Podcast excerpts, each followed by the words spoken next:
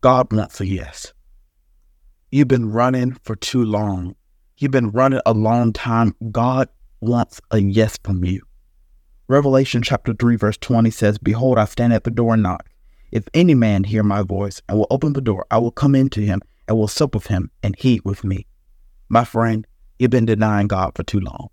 You've been running from God for too long. God has something in store for you. He has a plan and a purpose for your life. He didn't just bring you here for no reason.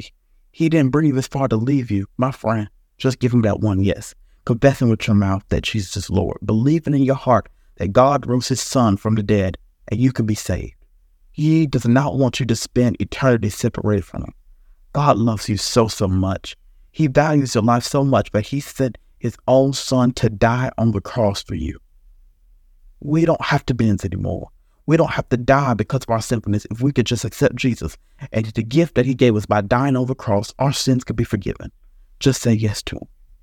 You've been trying to be in between for so long. You've been saying no to him too long. It's time to say yes. This life is so short. We're here one day and gone the next. Make sure your soul is right. Make sure your soul is right. Make sure your soul is right. Say yes to Jesus today.